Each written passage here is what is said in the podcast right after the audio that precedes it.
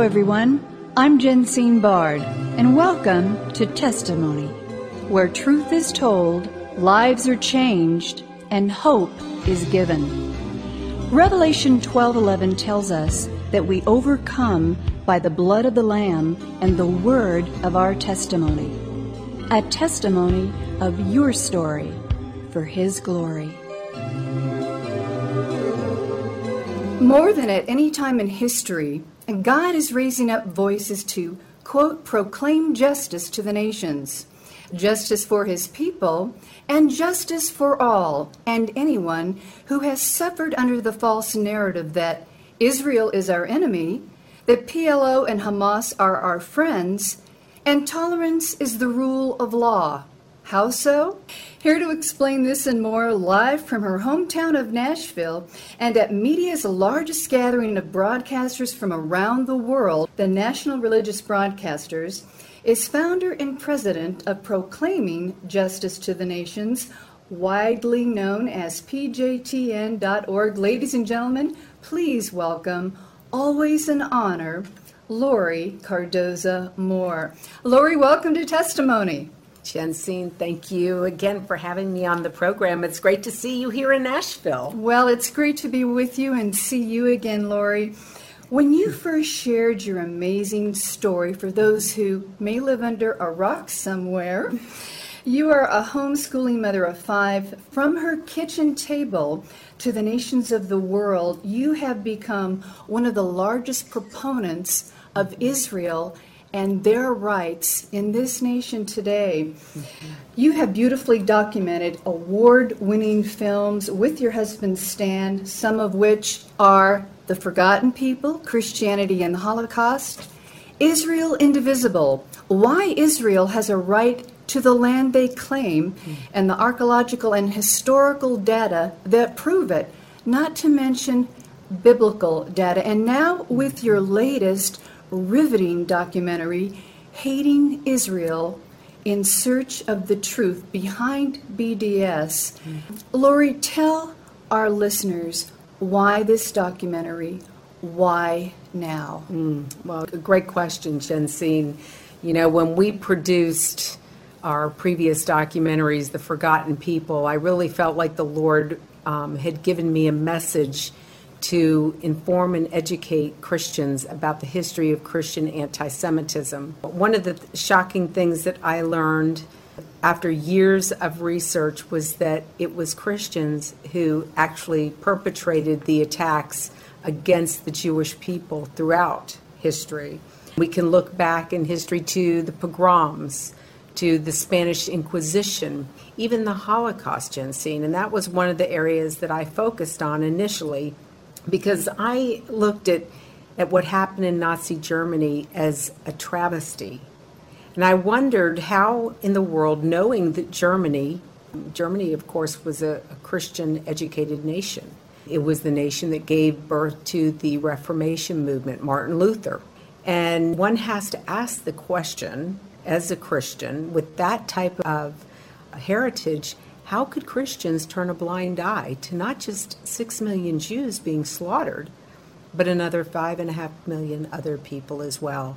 And as I began to study, I realized that many Christians don't know this truth. So we started out by trying to give Christians a base to start from, educating them about how Christians have attacked the Jewish people. And of course, we see a lot of evidence of that today with the replacement theology, supersessionism still being a major problem in the Christian church. And for your audience who is not familiar with replacement theology or supersessionism, it's basically a belief that because the Jews rejected the Messiah, that God is finished with Israel or with the Jewish people, and now all the blessings belong to the church. But if you study the scriptures from the book of Genesis through the book of Revelation, God will not forsake His covenant.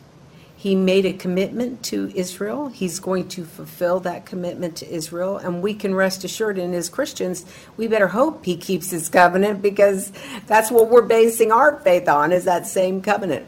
But anyhow, so that kind of, after we finished that, the issue of Israel and her land rights became a major topic of conversation in the global media. Our country, a Judeo-Christian nation, America, was leading the charge to divide the land, the ancient homeland of the Jewish people. And that disturbed me that there weren't more Christians who were speaking out. So we produced Israel Indivisible, the case for the ancient homeland, to educate Christians, to remind them that archaeological evidence, history, the legal rights, the biblical narrative is true, and that we as Christians should not look at what's happening in Israel or position ourselves from a politically expedient position, but what is the biblical position? What is the biblical narrative to this topic? And you know, one of the things that I always find amazing is that when God called Abraham out of Ur of the Chaldees, he told Abraham, I'm calling you to a land. Abraham didn't know where he was going. He didn't know that it was going to be where the modern state of Israel is today. And really, there's even more land that belongs to the Jewish people in the text of Scripture. But the land has always been part and parcel of that covenant that God made with Abraham. So as we continue to educate and broadcast that message globally, we started hearing from more and more Christians who were communicating back to us. You know, I had never heard that. I had a member of the Jewish community say to me, this film is the definitive film on Israel's rights to our ancient homeland. That so blessed me, and it honored me, because I felt like we hit the mark with that film. But, you know, Jensine, you and I have been watching what's happening around the world with regards to Israel and the whole boycott, divestment, and sanctions movement. And this kind of brings me back full circle to the Forgotten People documentary. Because in the Forgotten People documentary, we showed how during the time of the rise of the Nazis to power, when they started the persecution of the Jewish people, it started in the media. It started with painting Magen Davids, or Stars of David, on the fronts, the storefront of Jewish businesses, and the German leadership telling the German people, you are not to shop in those stores. But today, we're witnessing the same thing, except today, the storefront is the modern state of Israel. And the world is painting a Star of David on that nation by labeling products, by boycotting academics, by accusing Israel of being occupiers. And the sad reality of that message, Jensine, is a lot of that is coming out of evangelical Christianity.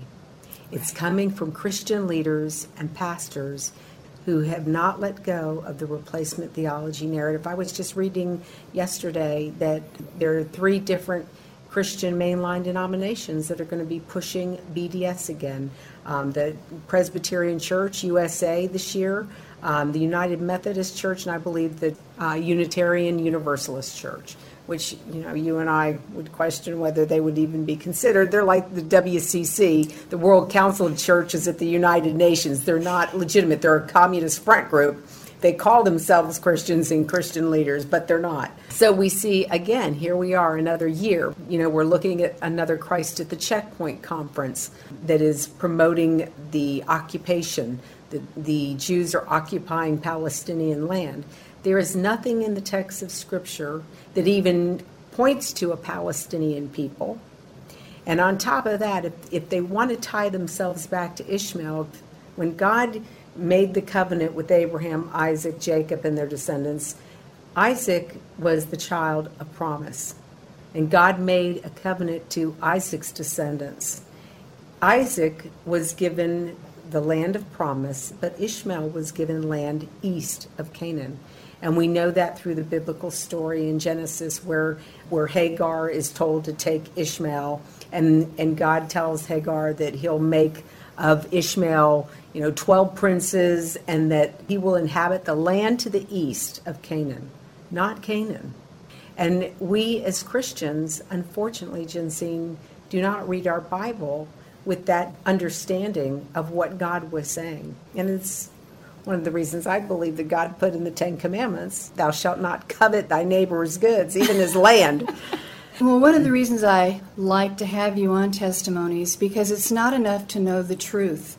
You have to be able to communicate it succinctly, clearly, plainly, so that the average unscholared person listening can understand. So back to your latest documentary, Hating Israel in Search of the Truth Behind BDS. What can the listener do to get behind you, your efforts, if they believe you, and I believe you because I believe God's word? Can you talk about that a little bit in our remaining moments? Absolutely. Well, I want to encourage your listeners to visit our website at pjtn.org. There's two major campaigns that we're working on right now, Jensine. One is exposing the anti-Semitic, anti-Judeo-Christian, pro-Islamic content in our children's textbooks, K through 12. This is happening all over the country. The other one is our BDS, our anti-BDS campaign that is now taken off. We've got 5 states that passed it. Tennessee was the initial state to pass the resolution. Indiana came in second. Then we had Pennsylvania, New York. The state of Alabama just passed their resolution. In fact, Florida will be passing theirs within the next couple of days. So it's very exciting. 40 states on top of that will be introducing the resolution at some point, either during this legislative cycle or the next one. So we're very excited to see, because as we educate through our media, through our programming, Christians understand that they must stand up. We're called to be watchmen on the wall. And we're reminded in Ezekiel that God warned the watchmen that if they see the enemy advancing and they fail to warn the inhabitants of the city, if any innocent blood is spilled, then that innocent blood will be required of that watchman. However, if the watchman warns the inhabitants and the inhabitants prepare, if there is any innocent blood spilled, it will not be required of that watchman. That is critically important for us because we are watchmen on the wall. We are paying attention to what's happening. And you know, if we do not protect the apple of God's eye, then we are going to stand, as God told the prophet Obadiah in the last days, he was going to wipe out the descendants of Edom, because they stood by while their brother Jacob was held in captivity. And I ask my Christian brethren, are you going to, in the last days, share in the same fate as the latter-day Edomites? Wow. Ladies and gentlemen, you have been listening to founder and president of Proclaiming Justice to the Nations, Lori Cardoza-Moore. You can learn more about Lori's work, ministry, and mission by going to pjtn.org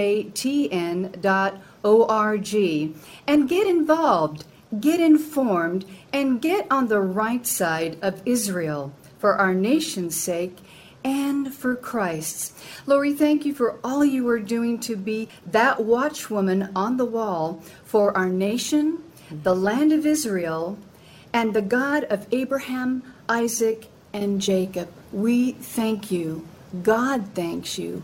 God bless you. Thank you, Jensine. God bless you too. Testimony is a global broadcast made possible by the generous contributions of our valued partners at Jensine Bard Ministries and you, our listening audience. Together, we are reaching souls for Christ, one testimony at a time. If you would like information on how you can support this broadcast with your tax-deductible gift, please visit us at jensinebard.com. That's one word, JensineBard.com. And join the conversation at our Facebook page, Testimony with Jensine Bard. Thank you for listening, and please join us again for Testimony.